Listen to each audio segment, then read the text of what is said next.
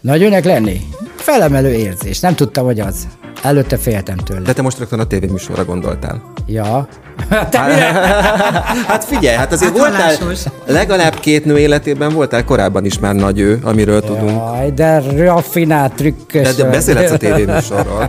Ugye akik azt látják, hogy én bóckodok egy ilyen műsorban, de nem is tudnak róla semmit, hogy ott mi folyik, meg, meg milyen párbeszédek zajlanak, azt nem szeretem. Van három gyermeked. Szigorú apa vagy? Nem. nem, abszolút nem. Sőt, szigorú anyukájuk van. Mind a kettő, Ez mind a, a, két. Igen, a fiamnak külön anyukája van, a lányomnak is. Ez a szerencséjük, hogy az anyukájuk szigorú, és ö, teljesen meghagyta őket a reális világban, mert velem egy picit megváltozott minden, amióta sok pénzem lett. A három igazság mai vendége Jákob Zoltán, üdvözlünk szeretettel. Örülünk, Tomi mondja a szabályokat. Itt van három boríték, ezekben vannak azok a témakörök, amiket mindenképpen szeretnénk átbeszélni veled. Te döntheted el, hogy milyen sorrendben haladjunk majd ezekkel. És nagyjából a válaszadásra olyan 7 percet határozunk meg. És van egy saját igazságod is, ami majd a végén jön. Melyik szín? Piros? Piros. A piros. Laci, az a tiéd. Alala. Hú, jó hosszú kérdés. Mi az igazság? Milyen szerepet játszik az életedben a matematika? Sokat, nagyon sokat játszik az életemben a matematika. Ugye gimibe, nem, már hetedik osztályban megnyertem egy matek versenyt, akkor fedezett föl az igazgató, és onnantól kedvenc lettem, és akkor mindig más tárgyokból is jobb, jegyem lett egyből. a matek ez sokat segít. A szorgalmam nem, a szorgalmam nem volt meg, ezért a matek volt az, ami előre tudott vinni. Tehát megértem a feladatot. egy érzéket hozzá. Van, van, nagyon jó érzékem van, de egy kicsit lassan oldom meg a feladatokat, de mindent megoldom. Ez kijött a gimibe a házi versenyen, ahol ö, végigcsináltam az összes feladatot, amit senki nem tudott megoldani mindet. Én megoldottam, csak mondjuk a szobatársam lemásolta.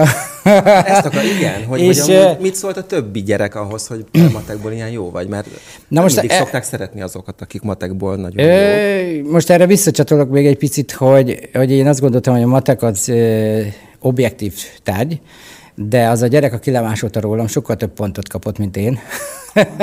Azért, mert a matek tanárom ismert engem, és azt gondolta, hogy egy közepes képességű gyerek vagyok, ugye a többi tárgyból nem is voltam olyan jó, és az a srác, ez meg egy másik osztályban volt, és azt hitte, hogy ő a zseni, és én meg a bátyám megoldotta értem a feladatokat. Na ez volt az első ilyen nagy objektív-szubjektív valóság keveredés nekem. E, és akkor a válasz a kérdésedre pedig az, hogy, de egyébként tisztáztuk a tanárnőmmel, ha esetleg nézni ezt a műsort, nagyon jóban lettem vele végén, e, hogy nem szeretik a matekosokat, ez nem igaz.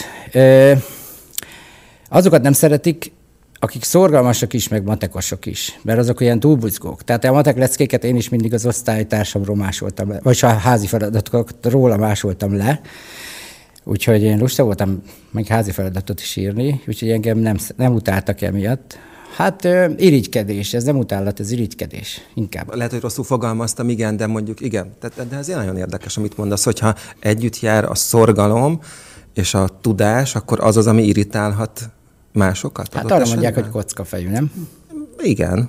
És akkor te nem voltál kockafejű, Nem hanem kockafejű. rossz csont is voltál adott esetben? Igen, nagyon rossz csont voltam. A gimibe egy másik sráccal külön szobába raktak minket, a négy ágyas szobából kettőbe, mert annyira rosszak voltunk.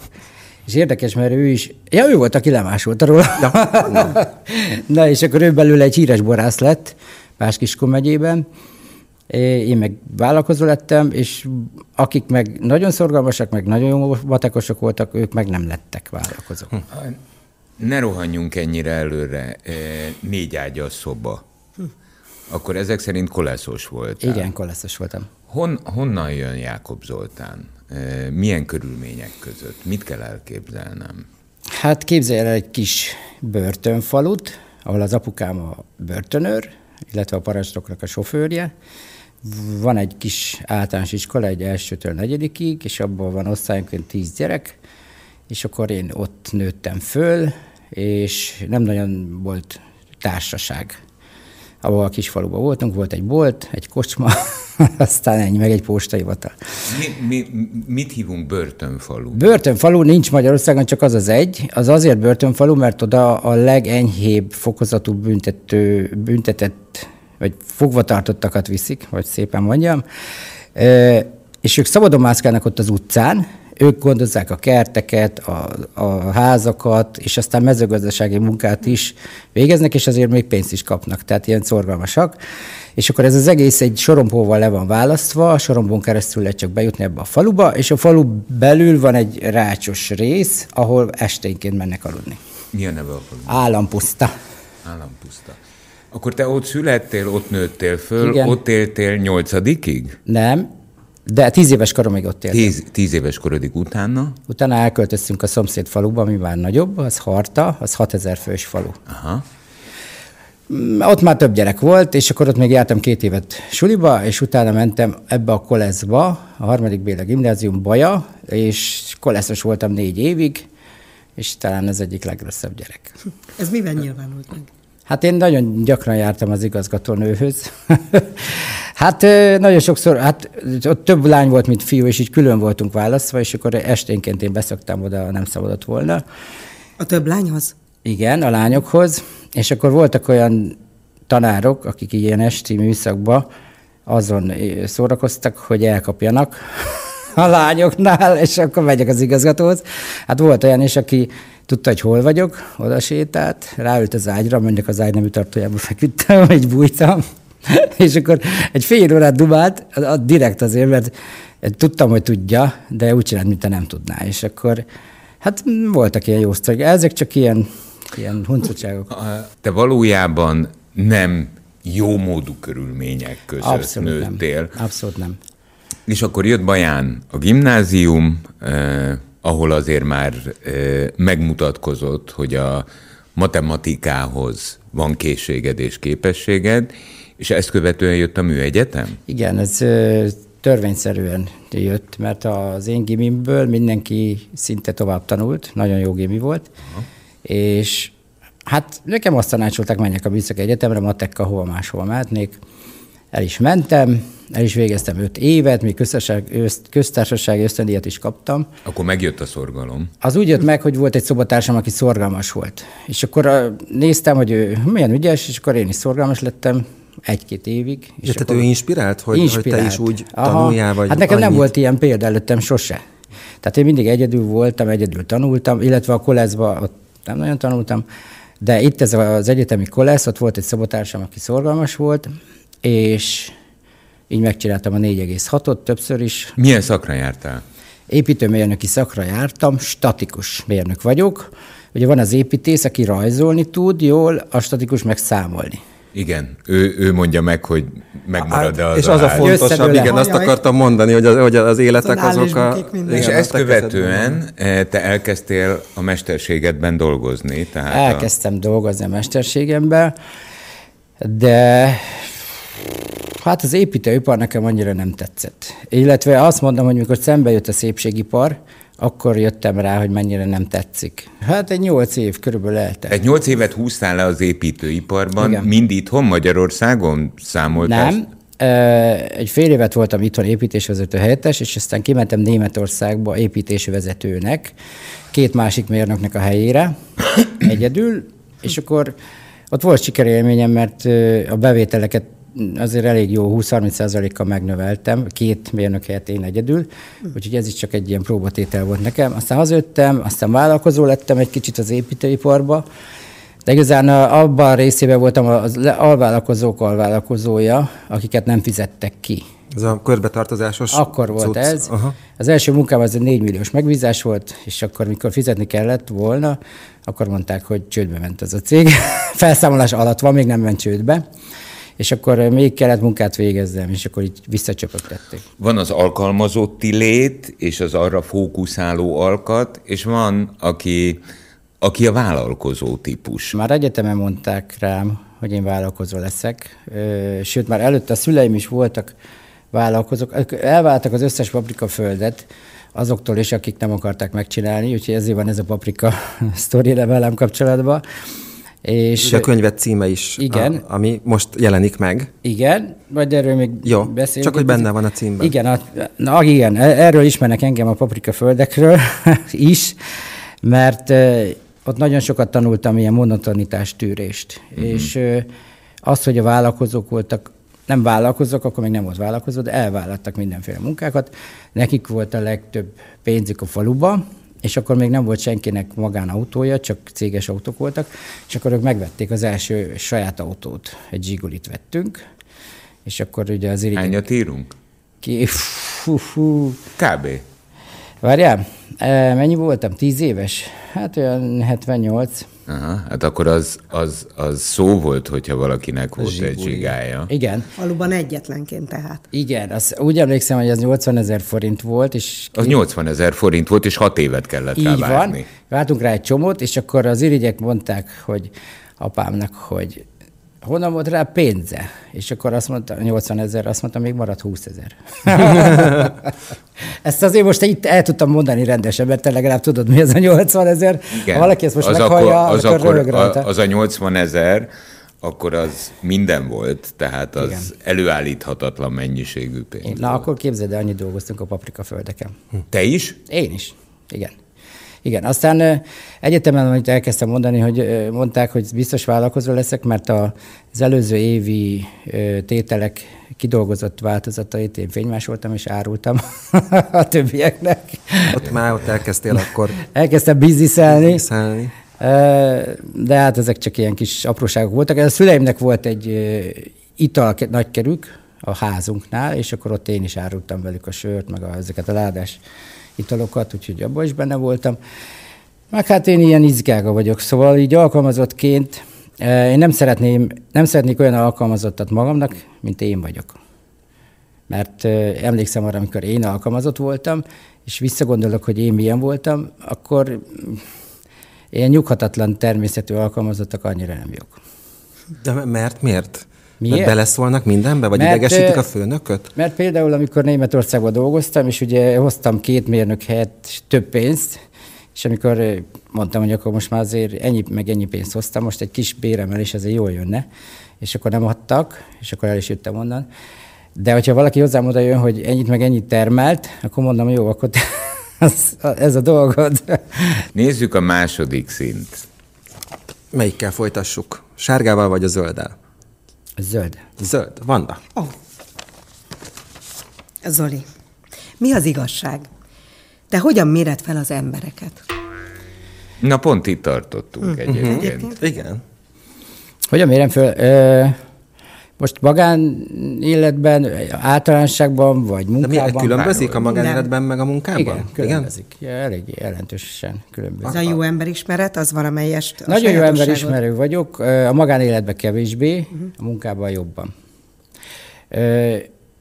Hát, ha a munkáról beszélünk, akkor beszélünk először arról, akkor ugye mindig olyan embereket keresek, akik hosszú távon együtt tudnak velem dolgozni. Van három olyan, aki már 20 éve van velem, ők mind a hárman nagyon ott vannak, és amikor megunják azt, amivel foglalkoznak, mert minden ember megun mindent, akkor kapnak új feladatokat, el- meg utazunk, két hét múlva megyünk hova is Mauritiusra, tavaly voltunk Dominikán, úgyhogy ez egy ilyen baráti társaság, és ilyen embereket keresek még. Aztán van most olyan, aki tíz éve van nálam, most ünnepeltük, őt is elküldtem egy ilyen melegebb éklajlatra.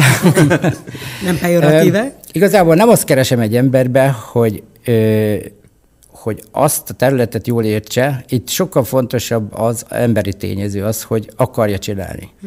És hogy a hozzáállása, tehát hogy nem esik ki a kezéből a munka 5 órakor, és akkor még este is, meg hétvégén is zaklat engem is. Ö, nem vagyok mazoista, de ezt a hozzáállást szeretem. Mikor jön ez a pont, amikor megérzed, hogy ő megunta? Úgy fogalmazta, hogy mindenki megunja előbb-utóbb a feladatkört, a munkakörét, vagy ő jelzi? Vagytok ilyen jó Ezt lehet látni. Ezt lehet látni. Egy nagy cégen belül mindig van olyan munkarész. Mondok egy példát, a fiam, aki végigjárta a ranglétrát, két év alatt volt boltos West Endben, meg raktáros, meg árukiküldő, meg, meg töltőember. Ö, és most vezető lett, és most már láttam rajta, hogy egy kicsit kezd belefásulni, mert ez a beszerzési osztálynak a vezetője, az ugye állandóan beszerzésekkel foglalkozik, viszonylag száraz és monoton terület, nincsenek benne akkora kihívások, és akkor megbíztam őt, hogy kétharmad rész maradjon itt, irányítsa ezt a részt, és vettünk föl mellé egy segítséget pluszba, és akkor egyharmad részt folyjon bele a marketingbe, mert az meg izgalmas és új feladat uh-huh. neki. Mennyire, mennyire vagy te szigorú ember, Zoli? Én ő, szigorú voltam. Apukám is szigorú volt. Csak aztán menet közben rájöttem, hogy tehát volt olyan régen, hogy teleraktam cetlikkel a boltot, hogy ez nem jó, az nem jó, odaírtam, mérgelődtem. Igazából mindig a negatív visszacsatolásokból vártam azt, hogy valaki majd mindig azt, tehát azt fogja hozni, amit várok. Aztán ezt kicsit most föladtam már, mert amikor felvettem magam helyett egy csomó embert, még mindig nem azt hozták, amit várok, mert mindenkinek más a stílusa. Most már úgy vagyok, hogy a dicsérettel próbálom őket motiválni. Mennyire, mennyire bírod elengedni a, a napi folyamatokat? Ez is egy, egy ilyen személyiségi fejlődés nálam. Tehát az elején mindent én csináltam egyedül. Hétvégén mindig, éjszaka még a grafikussal katalógus csináltunk. Aztán amikor jó beindult minden, és így sínre került, akkor úgy döntöttem, hogy én már nem dolgozok, mint amit minden ember álmodik róla, hogy annyi pénzem lesz, hogy én már nekem nem kell dolgoznom, temetem a munkát. Hát temetem a munkát, de a saját jókedvemet is ezzel együtt, mert egy kicsit úgy belassultam, ilyen fásultam, nem, tud, nem tudtam élvezni a dolgokat. Ambíció hiány. Igen, hiányzott az, hogy a kollégákkal együtt örülünk, ha valami sikerül, hiányzott az, hogy valamit alkotunk, aminek az emberek, hogyha megveszik, akkor az örömhír, ha nem veszik meg, akkor kudarc. Ez, az, hogy költöd a pénzt, ez egy ideig jó, de aztán a semmit tevés az nem vezet sehova. Akkor te nem leszel nyugdíjas? Én nem leszek nyugdíjas. Én olyan leszek, mint a, hogy hívják, David Attenborough. Attenborough? Igen, Igen. Én olyan szeretnék lenni. Aki aktív az utolsó pillanat. Igen. Ehhez kell az, hogy az ember magá, magával és a környezetével is szigorú tudjon lenni. Ezért is kérdeztem a szigort. Olyan szempontból szigorú vagyok, hogy visszacsatolok mindig. Ha valami nem jó, annyi változott, hogy ha valami nem jó, akkor már nem annyira fakadok ki, mint hm. régen. Régen kifakadós volt? Hát mérges, inkább úgy. Én is ilyen voltam. Az voltam, és azt látom, hogy nem hatékonyabb semmiképp a, a pozitív visszacsatolás, de van annyira hatékony, mint a negatív.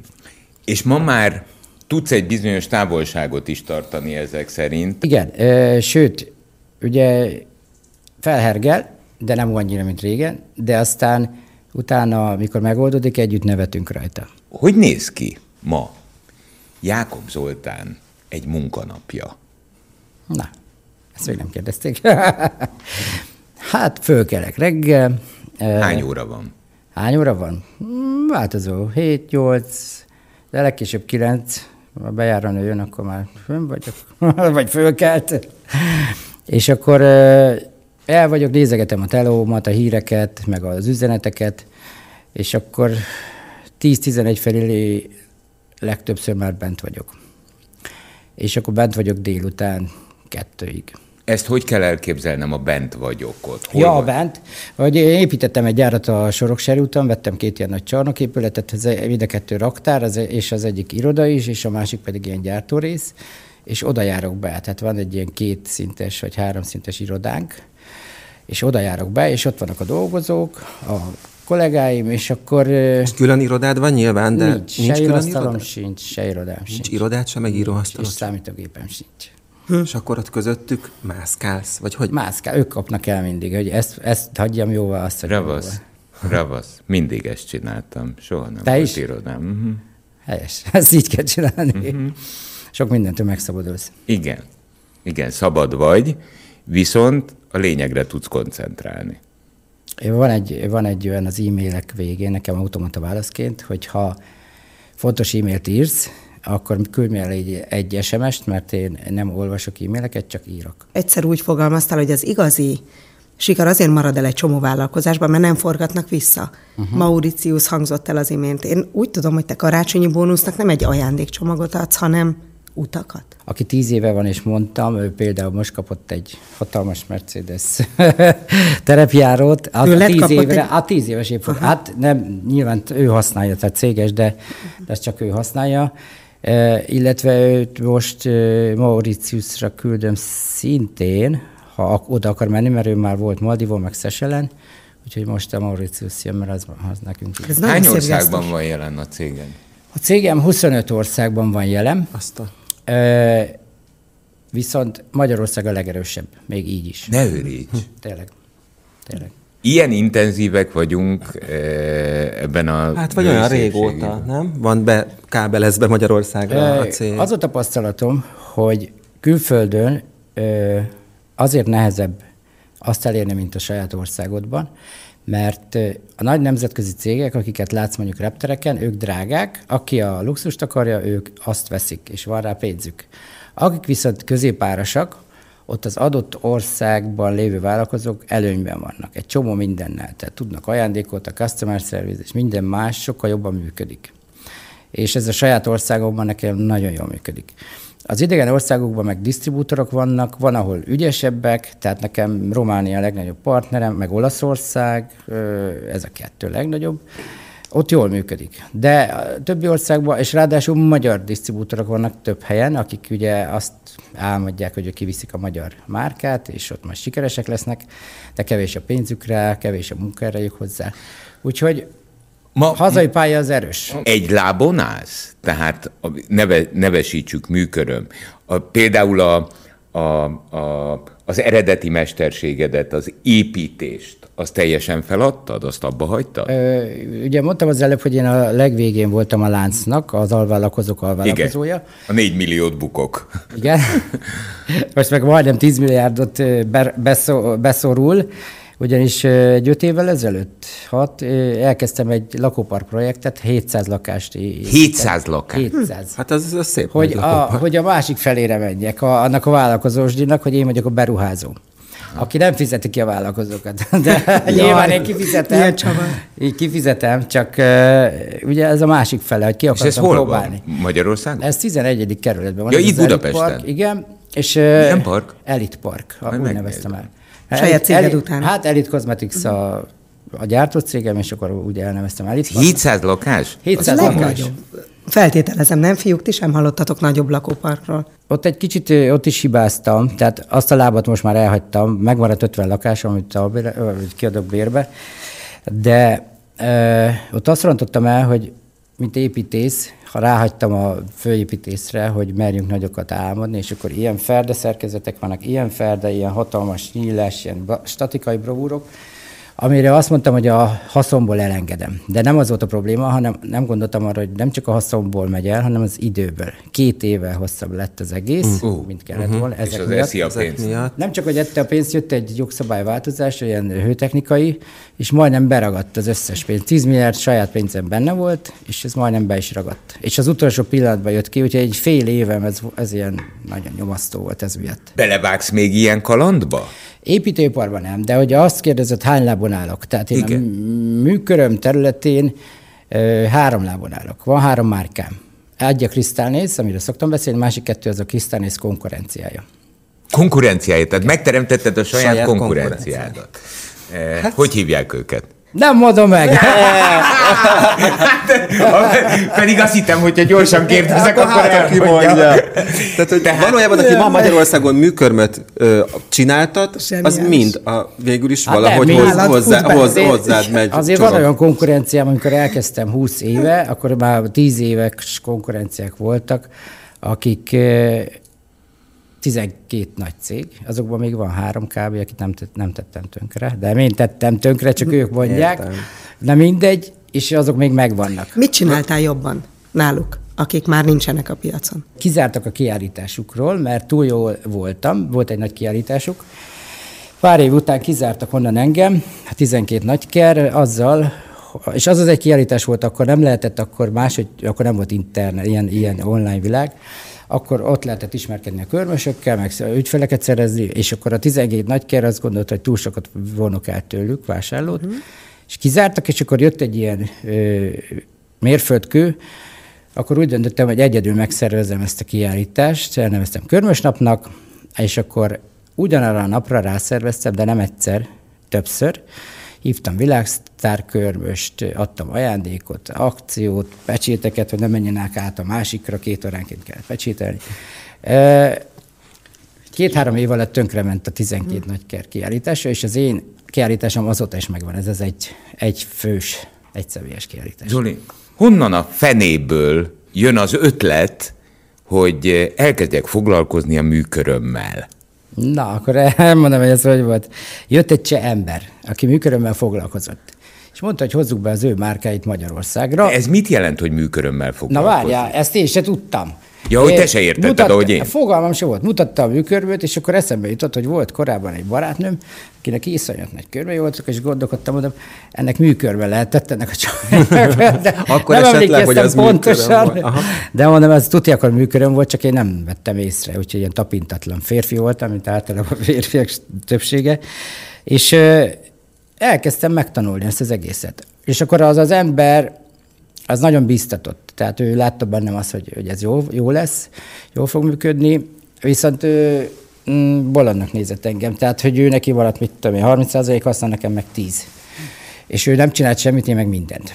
Úgyhogy gondoltam egyet, és akkor beültem a Suzuki-ba, és kimentem Hollandiába, és behoztam egy amerikai márkát helyette, és de mit, az úgy kell elképzelnem, hogy a fizikai körmöket hozod Igen, be? de nem olyan a köröm, te.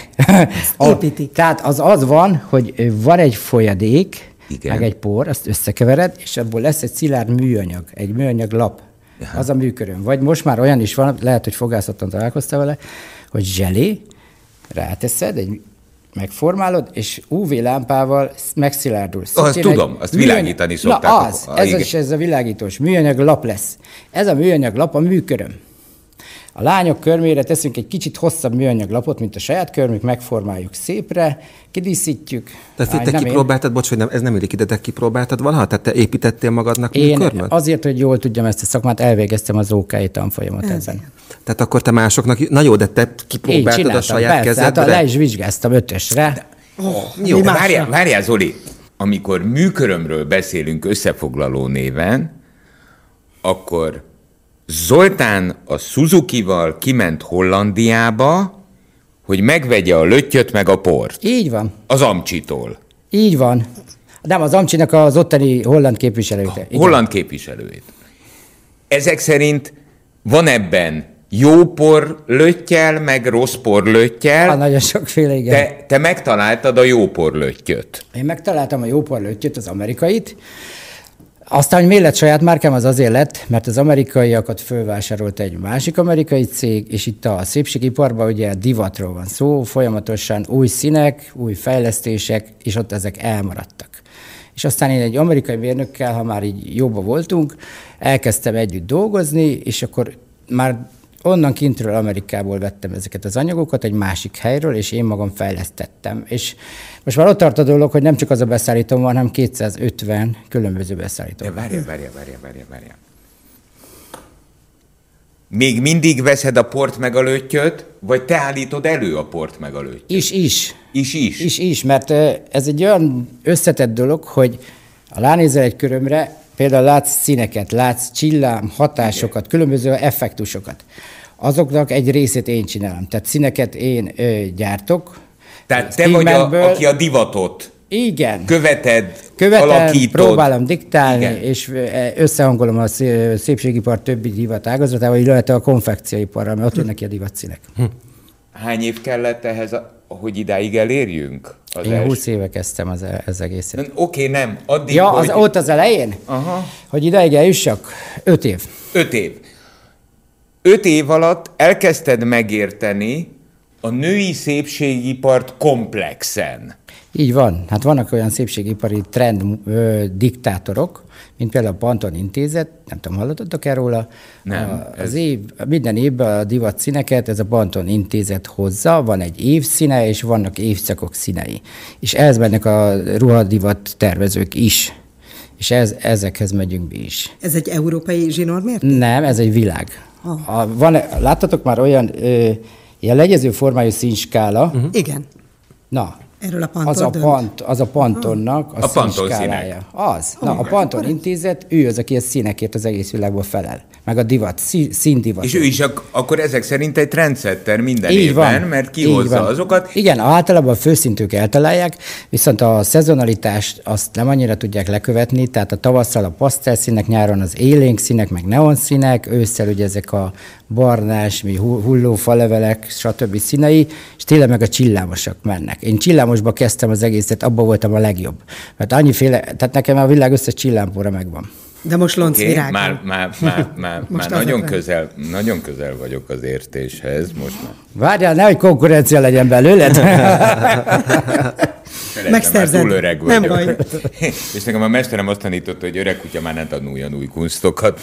Tehát ebben nyugodt Ki a lehetsz. mestered neked? Vitrei Tamás. ja, értem. Nem gondoltál tovább lépni a női szépségiparon belül? Hajápolás, mit tudom én, nem, nem értek hozzá. Lacikám. Honnan tudod? Honnan tudod? Esküszöm, hogy nem tudom. Na, Tényleg nem tudja. Én egy már fél éve fejlesztem a hajápolást, amit mondtál. Ne hülyéskedj. Májusban fog kijönni a hajápolás. Esküszöm az élő Istenre, hogy ebbe véletlenül trafáltam bele, fogalmam nem volt. Nem, én piacokat kerestem, Én ahol is. ezt a tapasztalatot, amit összegyűjtöttél, alkalmazni És lehet. Pont most jutottam el, el ehhez. Lehet, hogyha téged kérdezzek előbb, már hamarabb sikerült volna. Úgyhogy Lacikám később találkoztunk. Beszélgessetek többet. De májusban jön ki a hajtermék, ugye a hajfestékekből nagyon intenzív színek, az ápolókból pedig a legintenzív illatok. Tehát ezt nagyon sokáig teszteltük az illatokat. Intenzivitás, akkor igazából az a kulcs szó? Tehát, hogy intenzív a szín is, intenzív az illat is? Illatgyártók vannak, amit még a sampongyártók nem is ismernek. Tehát mi az illatgyártókat kerestük meg, és azokból, és azokból se lehet akármennyit beletenni, van, amelyik szétosztályozódik benne, van, amelyik nem. Szóval ez egy komoly, komoly munka, és ebbe is belevetettem magam, és ez hasonló a műkörömhöz. Illetve most csinálok egy ö, táplálék kiegészítő márkát is, ez, ez meg onnan jött, hogy jött valaki, egy hölgy hozzám, hogy csináljuk diétás márkát, és aztán mm, velem gondolta. Én, én nekem nincs üzletársam soha semmiben, én százszerzalékos tulajdonos vagyok. Elindultam vele, és akkor az ötletért én kifizettem őt, és akkor megmaradt ez a diétás dolog, és ez meg már márciusban elindult. Most bekussolok, jön az utolsó kérdés. Ja, jó, az az enyém. Tehát maradt a sárga boríték, és az így szól, ó, hát nyilván nem tudjuk megkerülni, nem is szeretnénk megkerülni. Mi az igazság? Milyen érzés nagy őnek lenni? Nagyőnek lenni? Felemelő érzés. Nem tudtam, hogy az. Előtte féltem tőle. De te most rögtön a tévéműsorra gondoltál. Ja. Te mire?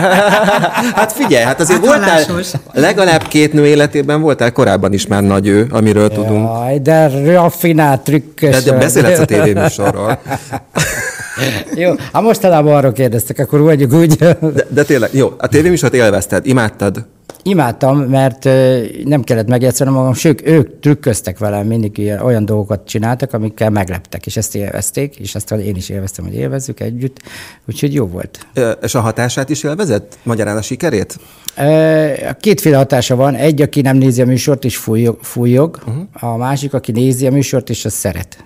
Azt, azt a hatását, hogy jobban megismertek az emberek, azt szeretem. Az, hogy akik azt látják, hogy én bóckodok egy ilyen műsorban, de nem is tudnak róla semmit, hogy ott mi folyik, meg, meg milyen párbeszédek zajlanak, azt nem szeretem. És a kritikai hozzászólásokat, akkor most én így finoman fogalmaztam, nem fújolást, hanem mondjuk, hogyha kritikával illették a műsort, akár mondjuk azzal kapcsolatban, hogy a nőket miként jelenítette meg a műsor, nem te, hanem a műsor, azokkal te foglalkoztál, azokon elgondolkodtál esetleg? Amik eljutnak hozzám, azokkal igen.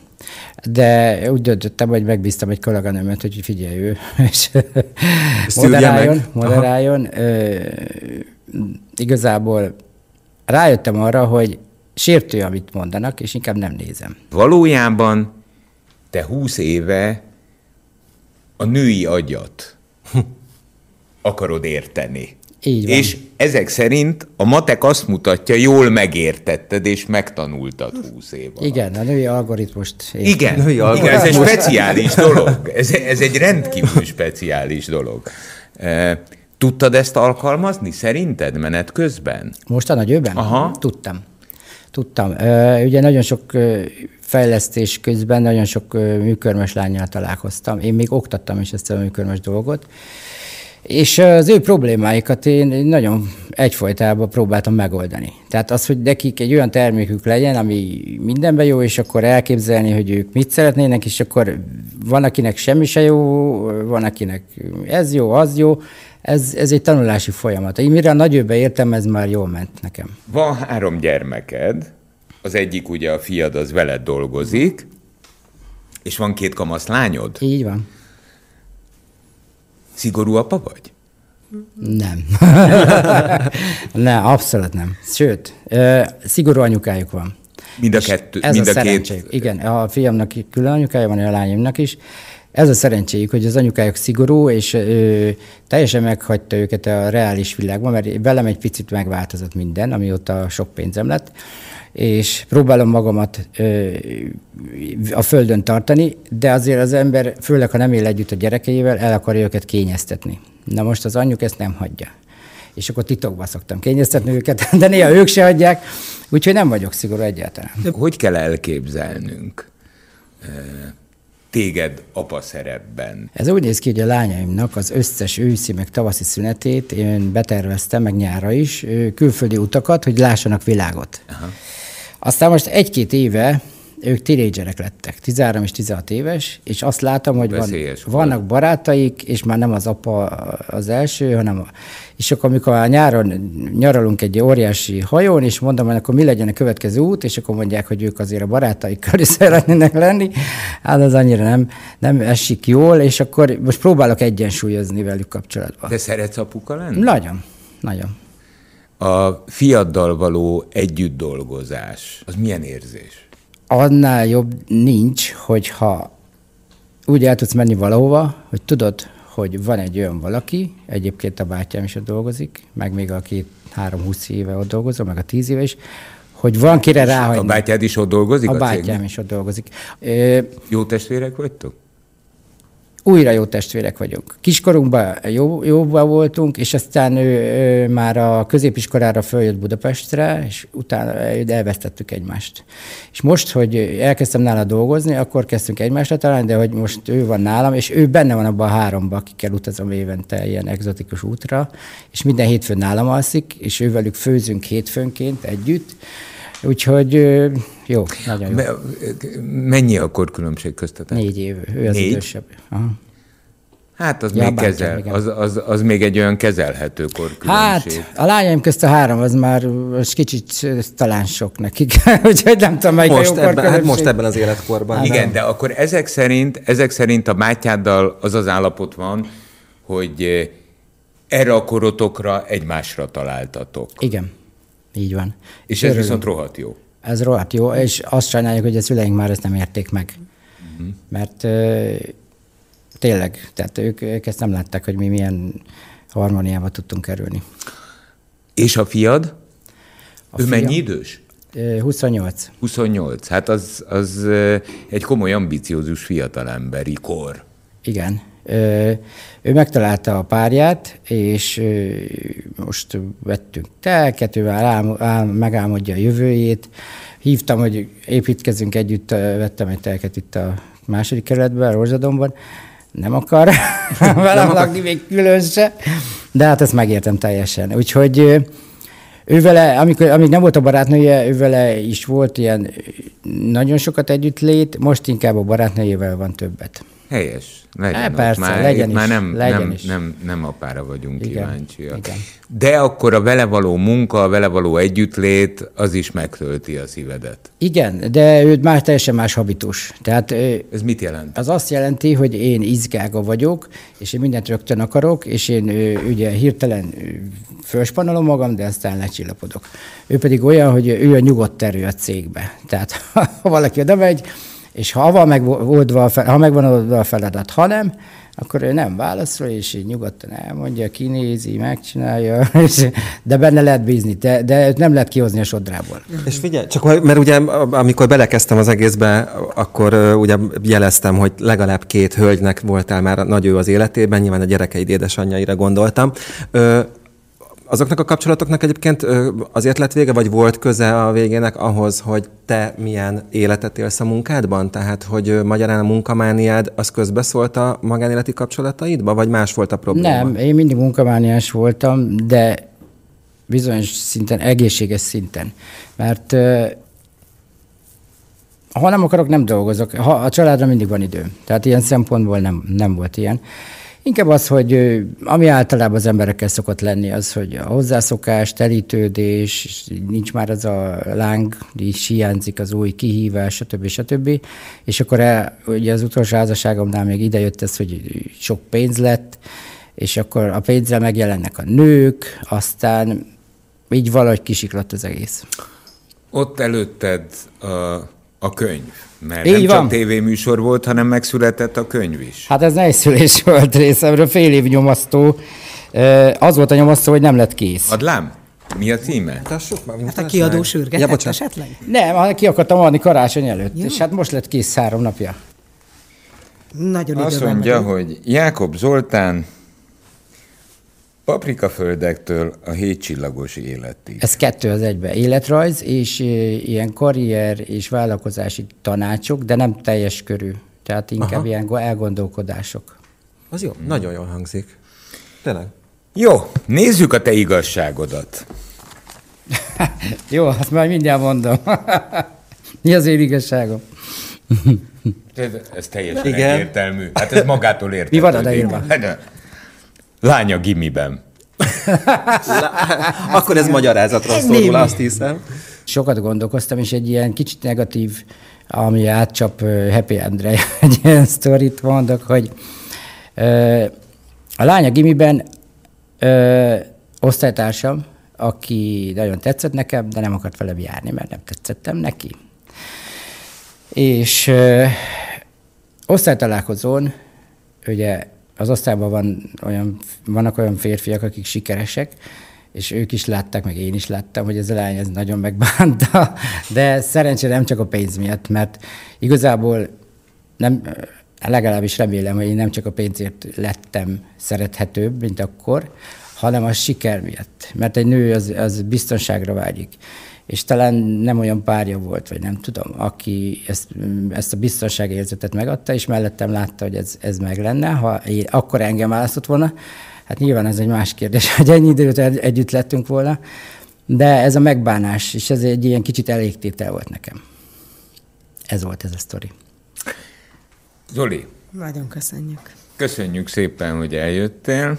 E, így legalább most már egy csomó mindent elkezdtem megérteni. Igen, jobban összeállt a kép e, szerintem. És? és még a könyv is nyilván majd ehhez hozzátett. Hoztam Lass... nektek egy jó könyvet, mindenkinek. Köszönjük szépen. Lassan, lassan azt is megértettem, hogy hogy épül föl egy műköröm. Na. Ez jaj, jaj, veszélyes, veszélyes, veszélyes. Hallgassál csak a... a... Öreg kutya nem tanul új konstokat. Így van, erre a tanácsra. Köszönjük még Köszönjük egyszer, szépen. hogy itt voltál. Én köszönöm.